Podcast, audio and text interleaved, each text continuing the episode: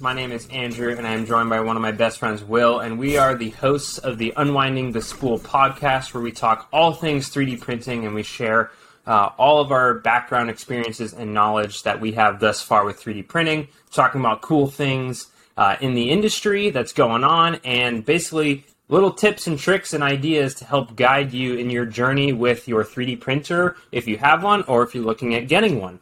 So, uh, in the last episode, we covered some really important uh, talking points, and that was how to be a good troubleshooter, because that is probably one of the biggest keys to success with running a 3D printer is knowing how to troubleshoot it, knowing what to look out for when things go wrong. So, if you guys haven't seen that episode or any of our past episodes, definitely go check those out. Um, we're going to be starting a YouTube channel specifically for this podcast where we'll also post some what we're going to call behind the spool videos, where we'll kind of just some little videos to share our personal projects and things going on that. Uh, you know, we don't want to put in a full episode video, but uh, today's episode we're going to be talking about the the concept of you've got your printer set up, you've got it, you know, running for the most part. Now you want to make it print beautifully and you want to print some cool stuff that is really fun and exciting. So, Will, anything to add? And why don't you kick us off here? No, uh, nothing to add, but I wanted to start off by by starting off with what should be, I personally think, your first print on your printer. Mm. So you've you and this is the first print you're going to take. I'm not talking about the test prints that come with the printer. Yep. A lot of work's been done for you there. This is the first print that you have to do yourself, fully yourself. You're going to take it from finding the model, you're going to slice it up, you're going to evaluate it, and you're going to have to go through it and, and post process it. This is your first print. I'm going to bring one out. This is for the visual. for those of you watching the oh, YouTube oh, nice. channel. This is a giant 3D Benchy. Okay. So a 3D Benchy, for those of you listening at home, um, is a benchmark test. That's why it's called 3D Benchy, and it is a boat. It's a very top heavy, not buoyant boat, by the way. it, well, it floats. It just floats upside down. It has to capsize. Yeah. But it is um, it is a classic. I mean, it is the print you do.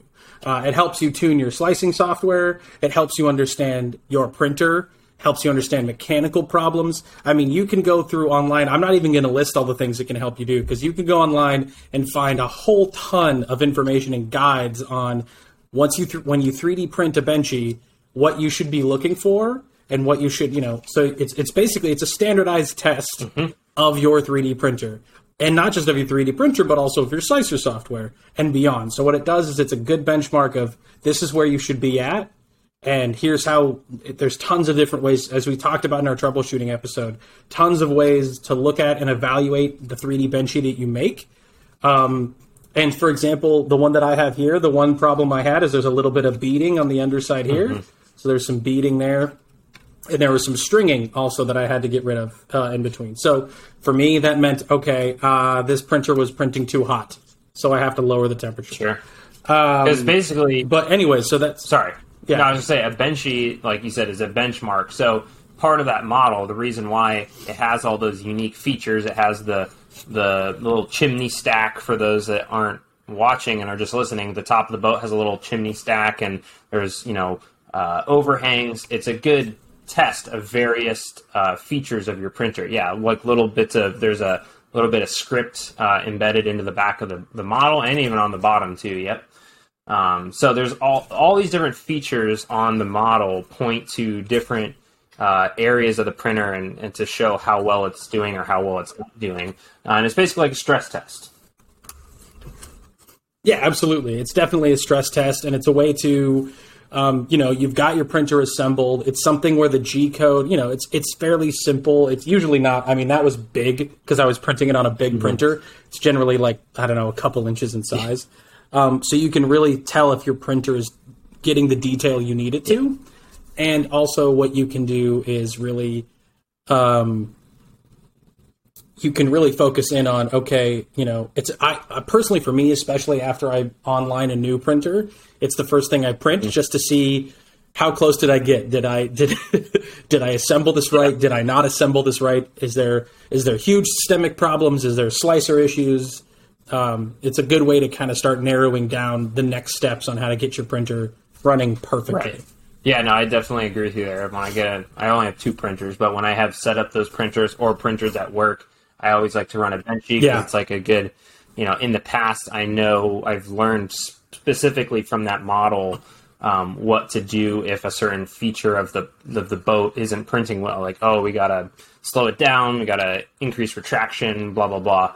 Um, so yeah, so and then yeah, Will, you you did say, but for those that didn't catch it, that was scaled up. What you said, like three hundred percent. It's it was scaled like 450 percent or something. It was ridiculous. I was just playing. Right. around. Normally, the benchy boat is about this size. For those that are watching, um, you, it's probably about the size I'd say of like, you know, four quarters stacked next to each other. It's like two inches long total, like a half inch wide. Yeah, this this thing is currently. I'm measuring it right now. This is currently about seven and a half inches Okay. long. So Yeah. So don't be don't be alarmed. It's not gonna it's not gonna be that big. Scale it up. it's not gonna. You're not gonna need to to use up a, a decent chunky Right. Limited material. You know. Yeah. No, but so Those of you, those of you still on that quarter that quarter kilo spool that comes with the Yeah. printer, still trying to use Right. that. Uh, but yeah, no. Whenever you're putting a new printer online, it's always good to do a print like that. Or I like to do it when I get a new material that I haven't printed before, or a material from a, a manufacturer that I've never purchased from before. Because um, we've said in our past episode, past episodes, but you know, your settings for one material from one manufacturer might not print the same from a material from another manufacturer. So, uh, benchmark tests when you switch materials are also a very good idea. So, but Will, Absolutely. so the 3D Benchy isn't the only type of calibration print that you can do. Um, you want? Let's talk about kind of like the different kinds, the most popular kinds of calibration prints um, that that we've seen throughout our years of printing. Um, most of these that are, are readily available on like Thingiverse. So Yeah, so I would say there's a couple of great. I can't remember the names of them right now, but on Thingiverse, there is a um, there's a basically a set. that comes in like this little square of different kinds of models, and you can print them all at once. You can print them one at a time. But there's like nine different models, and Simplify 3D actually created, or not Simplify, sorry, um, 3dprinting.com. Someone made it basically a really good guide for each of these, and we'll put a link in, in everything that we've got. We'll put a link in the description um, to kind of what the actual guide is. But there's basically for every test model, it says here's what you should evaluate, and here's what it should look like, and here's what's wrong if it's not doing this thing. right, And so um, there's these sets that'll give you things like tolerance tests. It'll do um, Z wobble tests, so it'll go up really high in a very small amount of uh, surface area. Um, you can do overhang tests that see that'll test different layers, levels of overhang, um, and how you know how much drooping happens at each of them. You can do bridging tests. So these bridging tests allow you to see how far the printer can span across an open area without any support. Um, and then these are all tests that allow you a this is good for understanding your printer because it's going to differ because certain printers if you get a certain higher caliber well not even higher caliber. You can tune a, a very cheap printer to be amazing but in order to start getting there you're going to have to look at kind of all of these different calibration tests. There's like usually i think nine or ten of them uh, if i recall um, these different calibration tests that you can do to really understand okay here's where my printer's at. Here's what I have to adjust either within the slicing software or on the printer itself to, um, you know, some of it might just be as simple as like belt tension. So there's all kinds of things that you need to catch. Um, and you might not catch if you don't do these tests because sometimes, let's say for me, a classic issue I have is I'll start printing off, I don't know, really simple things that are just take up the kind of the, the couple of, not even, they're like 20 layers off the bed you know, little extrusions, things like that. And I test that and I go, cool, printer's good. And then I print something bigger, and all of a sudden there's these problems as we get up to like layer 350, Sure. and we're way up there. All of a sudden it's like, oh man, yeah, I didn't realize there was all these problems with my rails and things like that as I got up higher. right, yeah, because you might have like uh, as you print higher and higher, your your lead screw might be slightly warped, or you know there might be a defect in the lead screw for like the z-axis. So you're not only you're not going to see that Right. defect until your printer is close to maximum z height or something like that. Exactly. So- and so there's there's also a couple people that make like all in ones This is one on Thingiverse called the All-in-One 3D Printer Test. Oh yeah, that's a good. Um, one. that's got basically everything on it.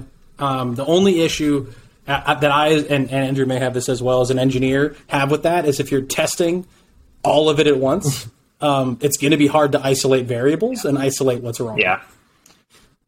that can be an overwhelming amount of data to process all at once. Right. So I personally like to do, yeah. So I, I personally like to um, wait and do each of them at a. It's time consuming, but if you're really looking to tune your printer, it's kind of worth it. Yeah. Yeah, so like kind of what Will was saying is like there's these there's these files on Thingiverse that have like he was saying before, they have an overhang test, they have a bridging test, they have just a general like how precise is the XY uh, you know dimensioning? Like when you you set a dimension on your model how close in real life when your printer prints it is it is it to that dimension? So and then there's little like minute circles like how precise of circles can it get um, and then it prints kind of like little not spirals, kind of like really thin cones, and that's a good test of retraction um, and just precision at small detail. But I think for the most part, you know, for the kind of calibration test, there's main ones. So I'd say calibration cube is a problem, right? But this little cube has got an X, a Y, and the parts you can measure the cube and calibrate to see how close the uh, final part dimensions are to the model dimensions. And a lot of these models that are really popular uh, and being downloaded for calibration will have kind of instructions in the Thingiverse uh, download pro or Thingiverse profile for the part. So definitely keep an eye out for those. Um, but yeah, like Will was saying, bridging tests, overhang tests. Uh, so just to see how well your printer can print overhangs, um, and then the bridging is basically uh, for those that again are still learning. Bridging is when there's no no supports. How far can the printer span before the material starts to significantly droop and affect the integrity, I guess, of the model. Um, so- oh, Right. and then I guess the last thing would be a good one is um, a lot of people have developed bed leveling tests, uh, which is you know Yes. some are specific to certain printers, and um, others you can just download them and place them around the bed. Um, but you know they have tests where you know you kind of put four uh, very flat squares in four in your four corners, and then maybe a few in the center, and then it just kind of gives you a visual of how well your bed is leveled, if you have any warping in your bed, things like that. Um, so I think kind of what we're trying to nail in on this point here is once you got your printer set up um, and you have yet to print anything, I guess, um, start with a Benchy. That's always just a good, you know, starting place. Um, a lot of people print Benchies. Where you got to start, man. Yeah, that's like It's the that's the bread and butter of doing your first prints. I can't. I probably have a million benchies in here. I think we were showing them before the episode, but here's a few uh, failed ones for those that are watching. So There, there we go. yeah, those that aren't watching, these are benchies that basically failed right when it started doing the roof, kind of where it started doing bridging. This one is PETG, and this one is basic PLA. I'm pretty sure. Um, so yeah, start with a benchy. That gives you a good baseline, and then if you're really going to get into the nitty gritty of calibration and making your printer print really nice, which is you know it's a good goal to to get to have your printer print nice parts because that's what people want, right? Go on Thingiverse and you can Yep. find all these different models that uh, really help you tune in specific aspects uh, of your printer. So, um, so yeah, that's that's a good place to Yeah. start once you got your printer set up. Absolutely, it's a good good place to definitely, um, as a first, you know, you've set your stuff up, you've done the internal test prints that usually come with your printer. Where do you go from here? Work on your benchy and then work on your calibration prints. Um, but then, Andrew, you could move on to some fun stuff that we have noted down here. Excuse me. Bless you. Um, we could, um, you could even do making your own model or downloading um, some models. Uh, what are what are some ideas you have, Andrew, about projects you could do after you've calibrated things? Uh, are you talking about like designing or just kind of downloading? Well, so you have here on the on the outline, make your own model or download one. Useful things around the house. What are some useful things around the house yeah. that you've made or downloaded? Okay, so we'll start. You know, I'll we'll start by talking about things that you can design yourself. This is saying that you have some CAD experience, and then I think we'll also talk about some of our favorite things to download from Thingiverse. But Um, yeah, so the first thing that you can kind of make, and one of the great use cases for a common kind of desktop 3D printer is to print and and help solve problems around your house.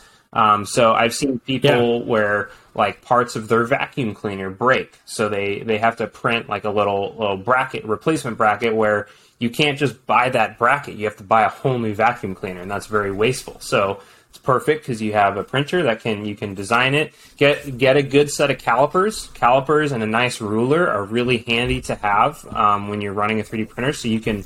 Uh, in a very basic sense, reverse engineer a part. That's kind of what it's all you have something in a design or you have a physical object that you don't have like blueprints or dimensions for and so you want to pull the dimensions off of those with some calipers that's kind of the basic sense of reverse engineering something um, so yeah things that, like Yeah. break for like appliances um, i've seen people print like garden tools or little garden pieces like to help with their garden um, for me, it's anything with the car. Um, I'm a big car guy, as Oh, some yeah. of you know. So um, I printed things for my car. Like I printed some fender spacers for my Corvette that I'm building because no one makes fender spacers because it's they just the the literally the repair manual from GM says use the old glue to shim the fender and space it correctly. And I was like, I don't want to do that, so I designed some custom pe- fender spacers, printed them out of PETG, and I used that. So that was great. Um, let's see, I printed a tow hitch cover for our truck,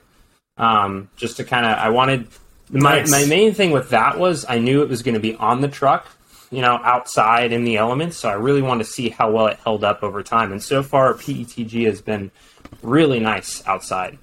How about you though? What are some things like you've printed around? Um, yeah, so for me, I've, I've done a few different things. Um, I know back when we were when I was at CLP and in the shop in Long Beach, we would 3D print like a lot of assembly fittings.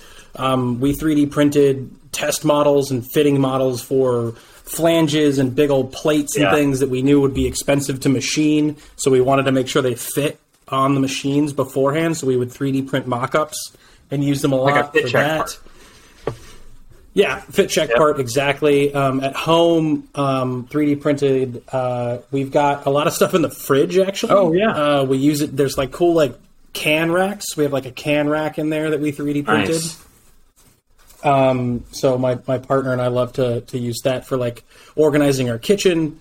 Yeah, I see Um, people do that with spice racks too. Yeah, absolutely. Like spice racks, or like we've got some bins up on the, the that little shelf behind me that are 3D printed. Um, so yeah, around the house we use it a lot for like organization. Mm-hmm. Um, also planters. It's great for like indoor house plants. Yeah.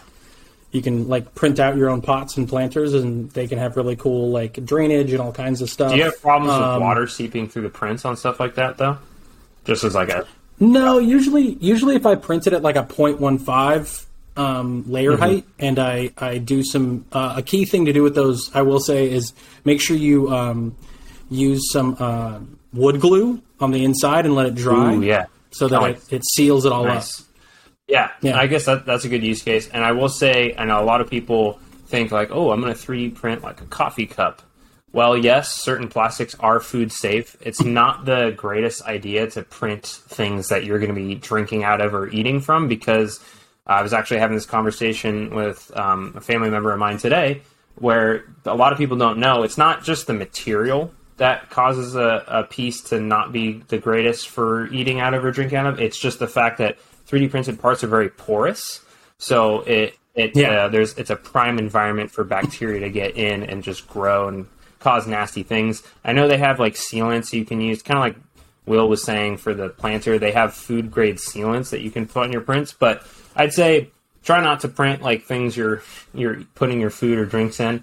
Um, but Yeah, I definitely wouldn't do that. That's a that's a big yeah, no no. you can go to IKEA and get some cheap uh, plastic utensils and silverware and, and yeah. plates. Go go go buy them somewhere Yeah. else. Uh, go, yeah, no, I- go go spend the money on right that. but anything around the house for like organization um, just kind of like ergonomics right so like keychain holders things that you mount on the wall Yeah. um, are really great especially if they're very unique um, situations like oh i have this one area of my house that you're not going to be able to find that at the store because it's specific to your house so Right, exactly. So you can either design those, or they have cool things off the internet that you can buy. Like I said, I think uh, I've seen the spice rack uh, organizers on there, and then I think even the the refrigerator can kind of organization stuff I've seen on Thingiverse as well. Yeah, that's definitely. I grabbed it from Thingiverse. I didn't. Yeah. I didn't design it myself. Yeah, there's definitely things like if you're thinking of something, definitely check Thingiverse first. Um, because you could probably save yourself some time if someone else has already done it, and then you don't have to put in the work of designing it. Um, but yeah, so common things around the house are definitely a really good use case to kind of get you started with your 3D printer. Um, and then I'd say the next thing um, I can already talk about a little bit, but things for your hobbies. So Will, I know you're really into like camping, backpacking, doing outdoorsy stuff. So like, have you printed anything for your hobbies? Yeah, I actually I don't have it on me, but um, I have a couple of things I 3D printed for hobbies. Um, Carabiners? um, some common things are like carabiners. Don't, There you don't go. stress your life with Um. No, don't do not. But it's good for gear organization. Uh, I'm also I've 3D printed some. Um, I, I don't have it for this one yet, but I used to have a sheath for my Leatherman that was 3D printed. okay. Um, another thing for my hobbies though um, is more along the 3D printing comes more into like the gaming. Ooh, yeah. like board games Yeah, and things yeah. for me. So like I 3D printed like these little um, magic card cases. So for those of you that are listening, um, these are like little slide out. They have a top that slides out, and you can store your magic cards for like Magic the Gathering or Pokemon or whatever card games you play. Sweet. Um, and then also I have this really cool box that I found on Prusa, um, which is a little hidden box that slides out, and this is where I store my tarot cards. Oh, nice. So if you do tarot or anything like that, um, It's always a nice feeling when you print box. something it like fits together like super nice. It's very satisfying. oh, Get that like click. so satisfying.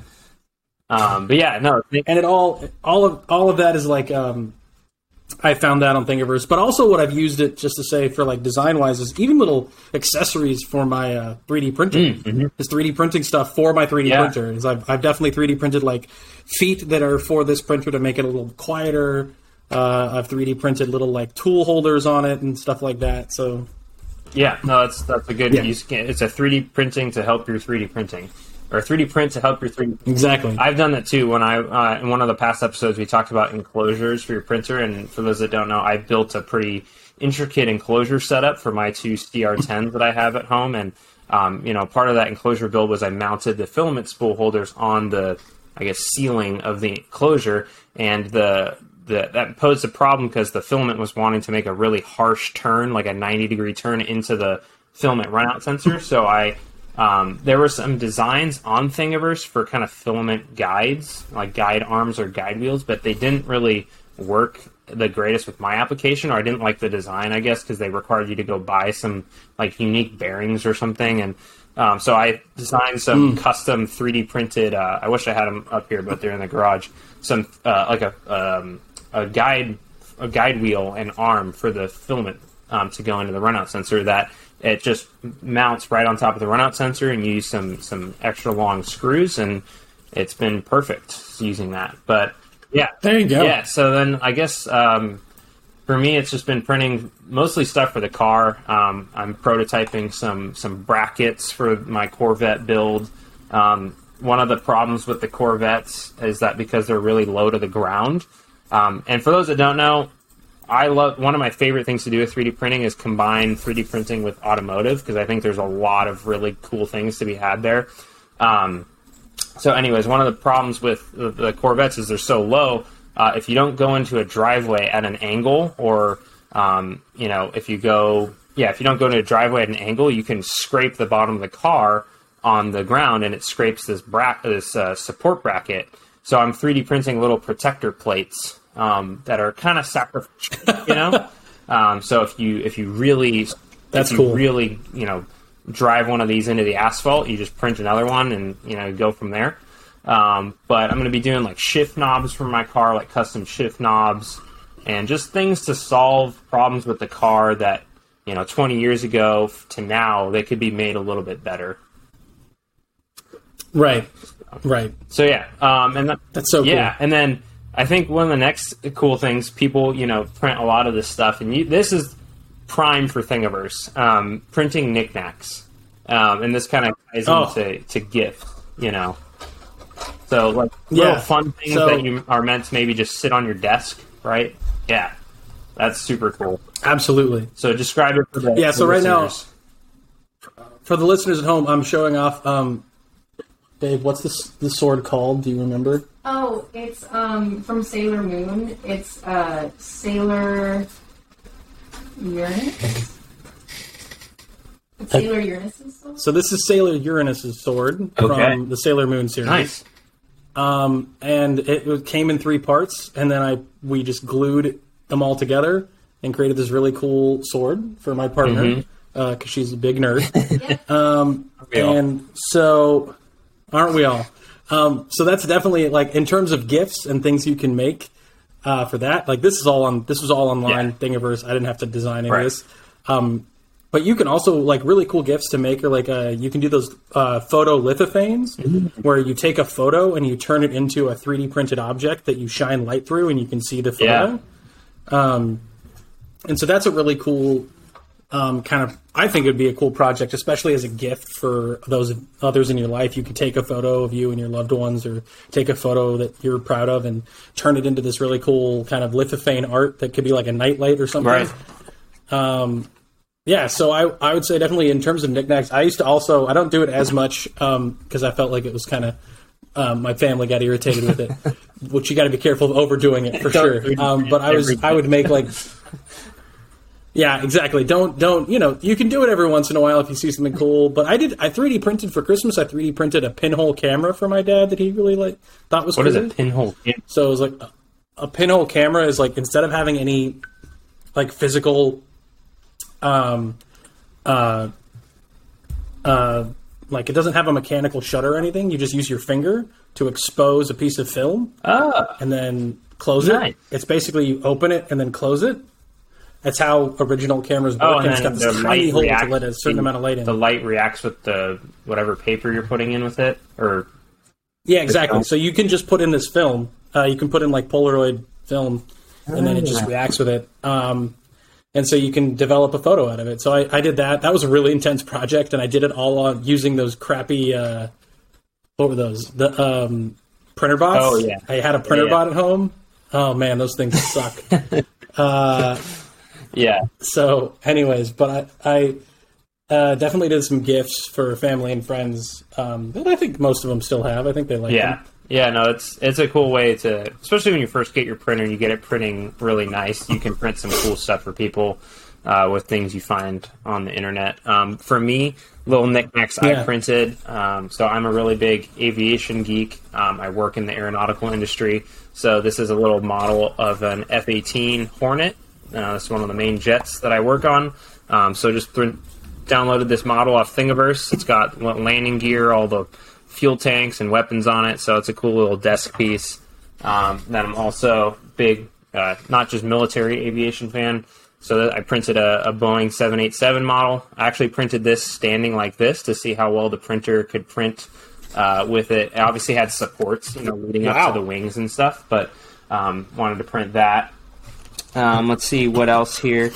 Oh yeah, so um, my other YouTube, or the YouTube channel that I posted most of these videos on, but my automotive channel called Now Automotive. I printed the logo on actually. Uh, uh, Will and I's old school Dremel that we had in our lab. Um, Oh yeah. Anything car related for me is a, is an easy one. This is a little. I used to have a C55 AMG, which is a nice German sports car. So I print a little keychain. Um, so yeah, just anything related to cars. One of the thing that I've all I've been wanting to do uh, for a while is download. Um, I think there's a full model of like an RC car. You download the chassis and all the suspension Yes. and you you can get motors that fit into it. So I want to like build a full RC car that's completely 3D printed or a drone, you know, 3D printed drone. Oh yeah, Sorry. I I just had experience with this. So I broke the rear suspension arm for my buggy. So I broke these two back Oh here. nice. Okay. well, Um, not nice that you. These are cat. These are these are machined aluminum. So don't get too excited. Um, this is a story of failure, to be Oh. honest. um, um, but what I did was I did I did like seven attempts yesterday. I think seven. Uh, yesterday and the day before designing and trying to 3D print out of PETG the rear arm. Um, and the only issue, and the issue that's solved in that project you're talking about, the fully 3D printed RC, Mm-hmm. is that when you have 3D printed parts interacting with non 3D printed parts, they tend to snap pretty Yeah. easy because they're not they're not bowing in the same way. Right. So, anyways, yeah, one of the projects I've always wanted to do is there's an F1 Yeah, 3D printed race Yeah. car that you can make that's RC. I definitely want to do. yeah. No, anything that you can like combine 3D printing with your hobbies and other interests, it's always a cool, cool experience. And even like for for a, for a short while when I was in high school, I was really into RC planes. So like either download or Oh. like design a custom like RC plane and like put in little servo motors and stuff. And I think that's that would be also cool because the cool thing with 3D printing is like you know especially with like RC planes and stuff, you can optimize how strong and and light it is. Oh, yeah. you know, because the infill settings that you can adjust. So. So yeah, there's a lot of cool knickknacks, both just for fun and functional parts that you can make. Um, another common one that my family has loved was I I've been 3D printing little baby Yodas, um, little Yoda figurines. Um, so A classic. yeah, actually, I, I it's on my to do list to print my mother in law one for her birthday coming up. So I plan on 3D printing Oh, a larger baby Yoda. Um, and then the other recent thing I did was I 3D printed some Christmas ornaments um, for my wife's class. So all the students got some 3D printed gingerbread men Christmas ornaments, or sorry, holiday ornaments. so That's so Yeah. cool. That's so cool. yeah, so that, that was Yeah, we're we're actually in in our class right now. My middle school class, the eighth graders are making um, uh, 3D printing prosthetic hands. wow. Okay, So they're doing the they're doing the Enable project. Um, um, and I'm I'm basically forcing them all to like take this on. They're kind of like I don't know if we can do it, but I've they they're Yeah. they're doing a great job.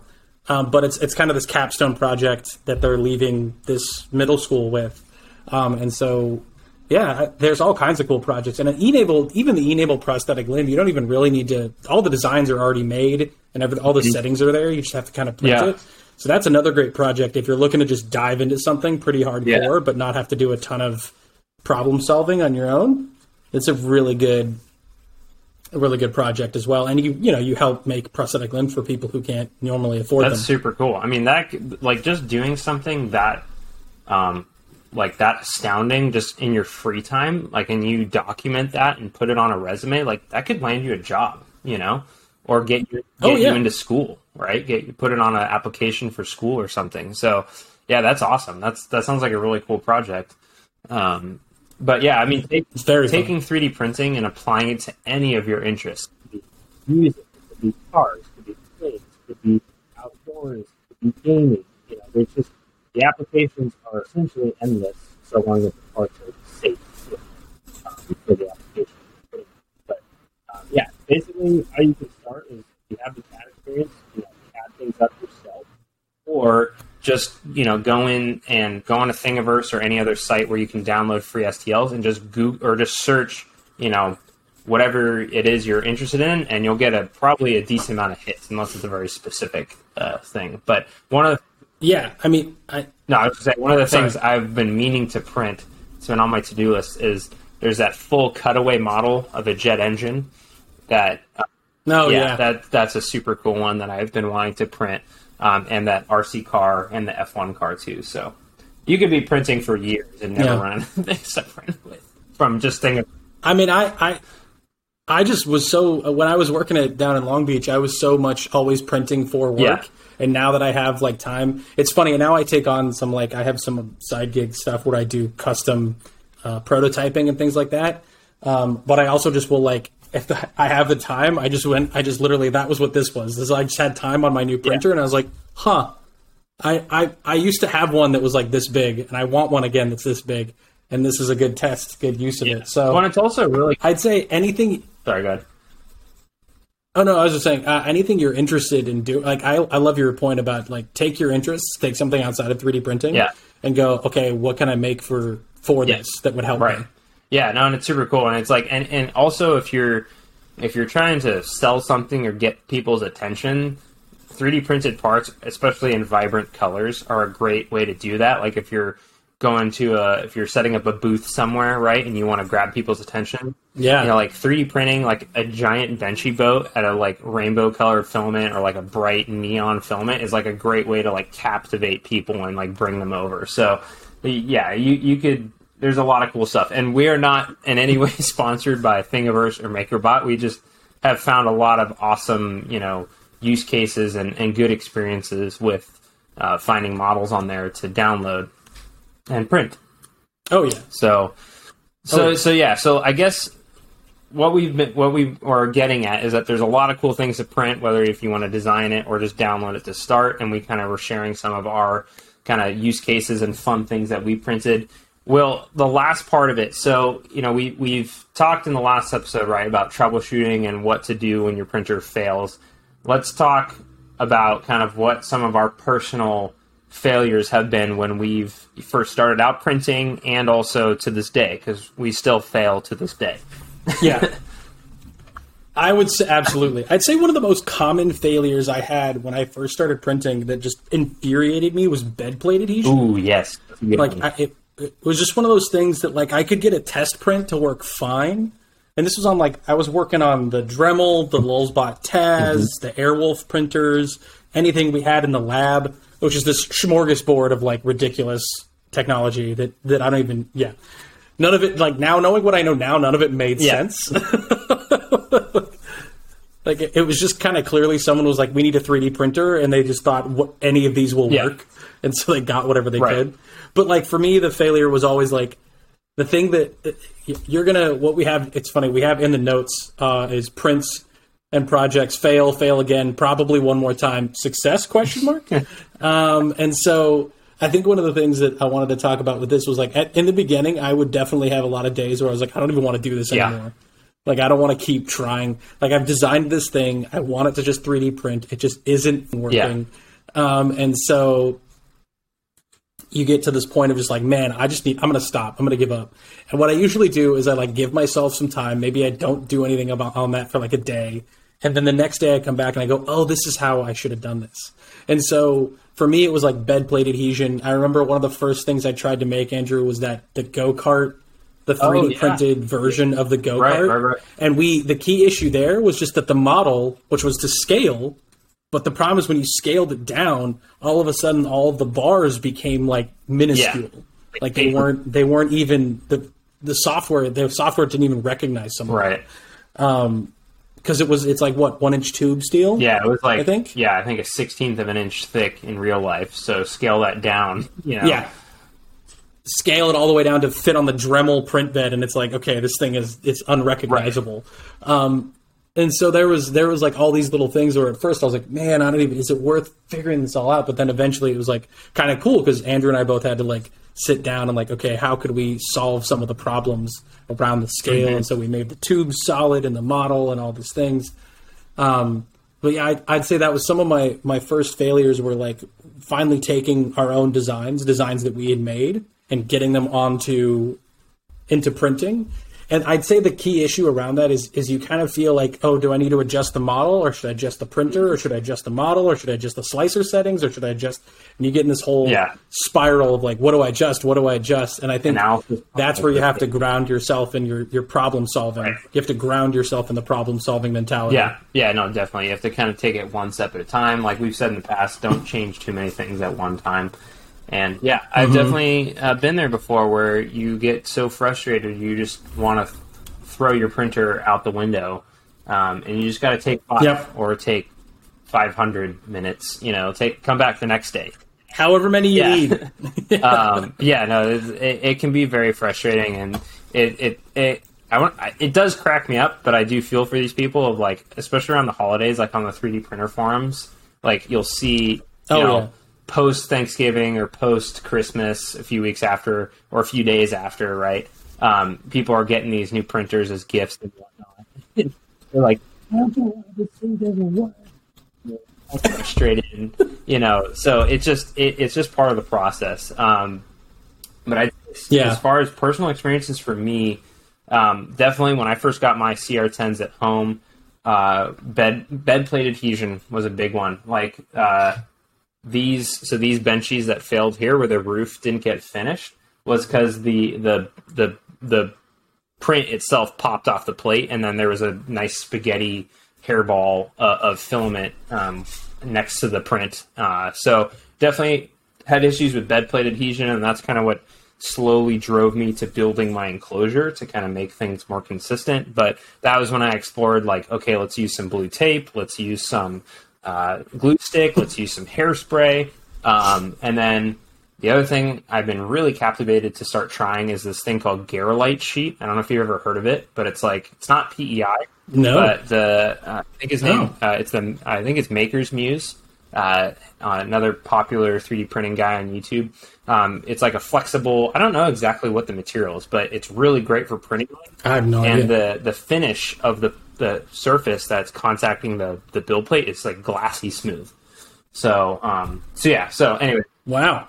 diving into a tangent there but yeah so I had a lot of issues with build plate adhesion and then sometimes um I'd say the biggest one uh, was uh, clogged or partially clogged nozzles. So getting kind of like um, spongy prints that aren't you know fully strong. So you have like a partial clog or it's under extruding, um, and that I would find would happen a lot when I would switch back and forth between materials. So if like especially if I would go from PETG to PLA, so PETG prints at a significantly higher temp than PLA. So if you have any little bit of PETG still in the nozzle, um, it's going to possibly clog it when you're running PLA at a lower temp because it's not fully melting.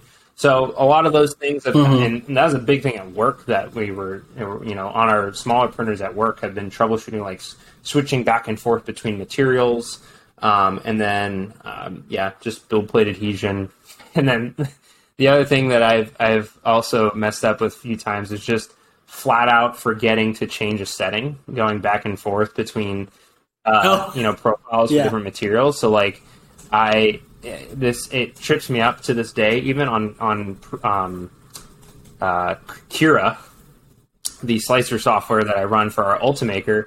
You actually have to click on the model to select what material you want to print it on because it's got a dual model Right. system. So I totally forgot that, Right. and I thought I changed the the material at the top of the window, and so it was printing all the support material on the right material, but then it was printing the actual part in PLA, and I had it at 240C, so it was like burning the PLA. So, so yeah, Jeez. yeah. So just uh, yeah, make sure you uh, go and check your settings. Um, but yeah, I'd say for me, just build plate adhesion and um, just anything to do with the nozzle and kind of some flow, uh, and then also retraction. So getting like stringing, especially with TPU, has been a has been a toughie for me.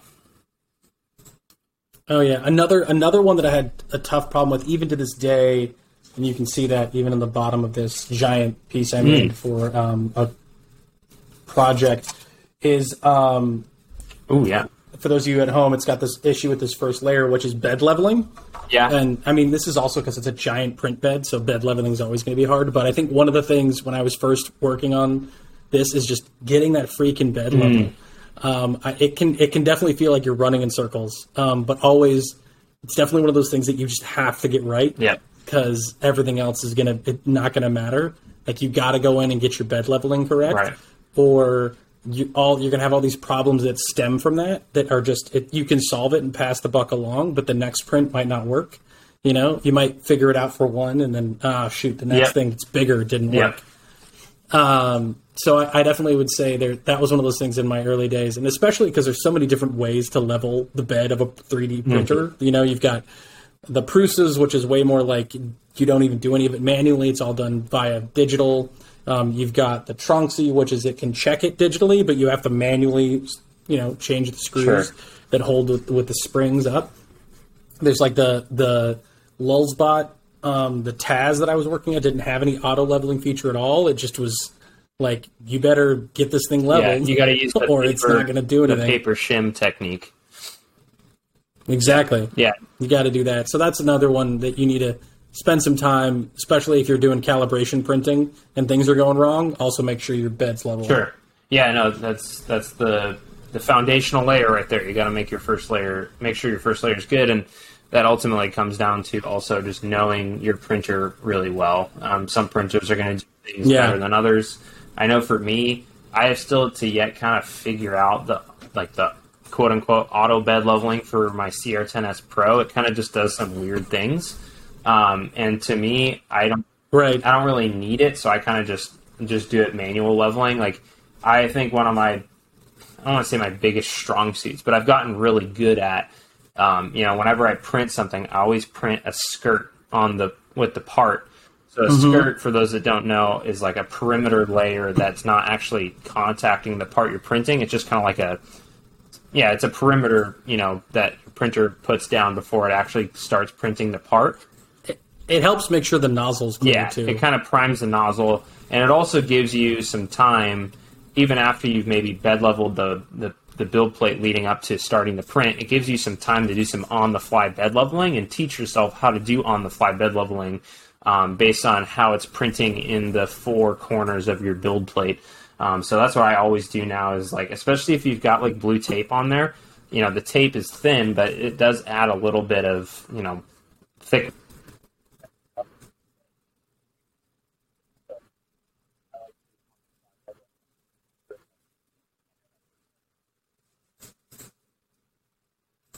Yeah, I mean, I think uh, or personal experiences. I think, yeah, for me, it's just been uh, learning materials too. Really, like trying Yeah. out a new material, you're going to run into problems. Um, I found that out with PETG. So PETG. So I obviously I started with PLA, like most people do, because it's the the most easiest, most basic material to print. I transitioned to PETG because I want to start making some parts that can withstand the elements. Um, and the, the trick with PETG is, is that it really likes to stick to itself. So you really have to get that, Yeah. that bed adhesion prime because um, otherwise the it's going to come out of the nozzle and then just start globbing up on the nozzle. Uh, so I definitely ran into some problems with that, or with just the the PETG just didn't want to stick to the build plate, so I had to up the temperature, change the adhesion style with like some glue stick or hairspray. Um, so yeah, so that's another thing too. When you're trying out a new material, have some patience. Just kind of you know go into it expecting to fail if you're trying a new material for the first time, especially if it's PETG, TPU. The flexible filament can be pretty tricky, especially with stringing and whatnot. And then uh, I have not really had good success with printing ABS to this day, but I really just haven't had a need or want to really? yeah, I, well, it's it's not really that I haven't had good success. I just really haven't put in the effort uh, to want to. just well, firstly, my Yeah. printers up until a few months ago were in my office up here, so I didn't want to be printing ABS in my office. Um, so now that I have them, Breathing all those right things. now that I have them in the garage and an enclosure, um, I probably won't print ABS, but I'll start printing maybe ASA, which is like ABS's nicer cousin, you know. So Yeah. so yeah, that's kind of that's kind of where I'm at. Anything else you want to add before we wrap up here? No, I think that's about Yeah. it. Those are about the things that I remember dealing with as a as a younger 3D printing. Yeah.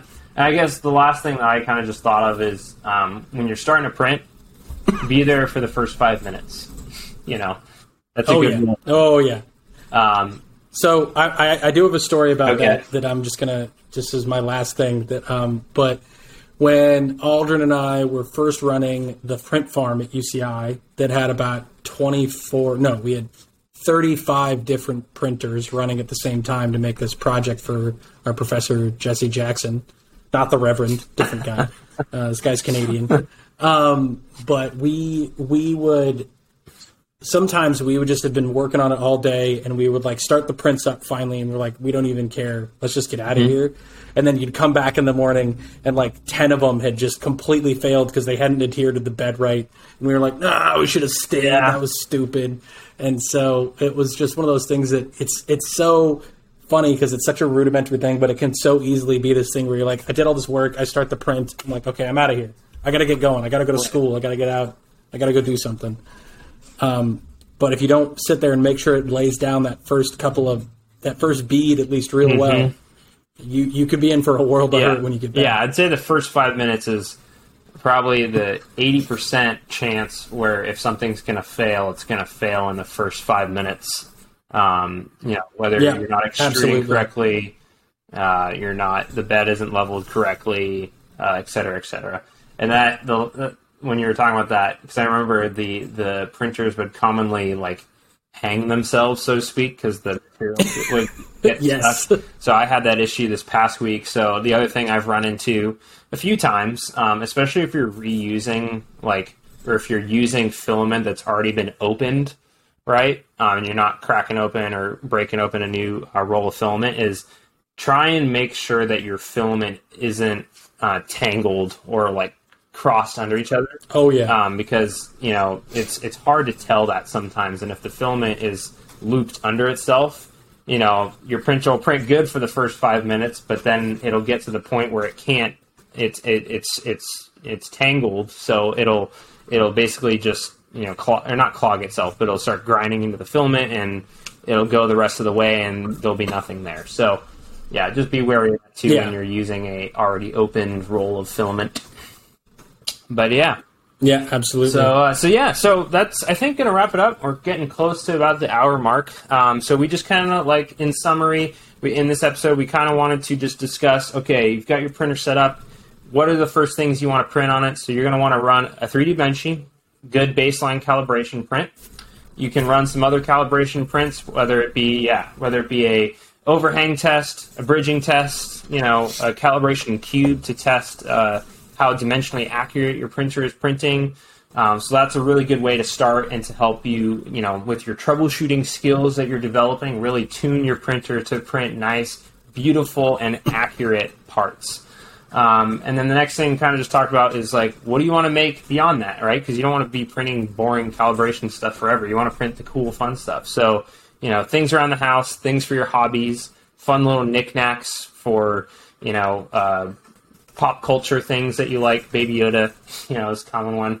Um, Baby Right. Yoda. that you can uh, download or design yourself if you feel so inclined. And then, um, yeah, and then just kind of learning about. Uh, we shared kind of our personal experiences with our first uh, times running our printers, uh, whether it be for personal or for uh, use at work.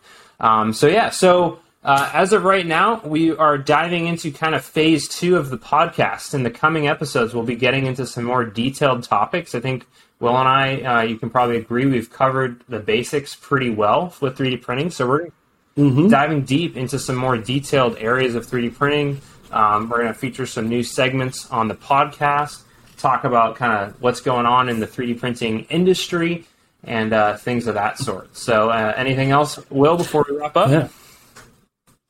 Uh, just remember, guys, you're gonna fail, and it's okay, and you got to keep trying. As I teach my middle school students, you got to just. It, it's really the failure doesn't matter. It's what you do after the failure that counts. Right. Yeah, sounds cheesy, but it's very true. I mean, you just got to Very yourself true. up and, and learn from it and just be patient. So, um, so yeah, so I Yeah. hope you guys enjoyed this podcast. Um, if you haven't checked out our previous episodes, definitely go do that. There's a lot of good things to listen in and learn from on those. Um, if you guys have any comments or questions, please, please feel free to leave a comment on the YouTube video below. And we'll be transitioning all our videos to a new Unwinding the Spool YouTube channel for that specific content. Um, or just shoot us an email at unwindingthespool at gmail.com and we'll be happy to answer any questions you guys have. So, thank you all so much for either watching or listening in, and uh, we hope to see you guys on the next episode. See ya. See ya. All right. Where's my mouse? Okay, there we go.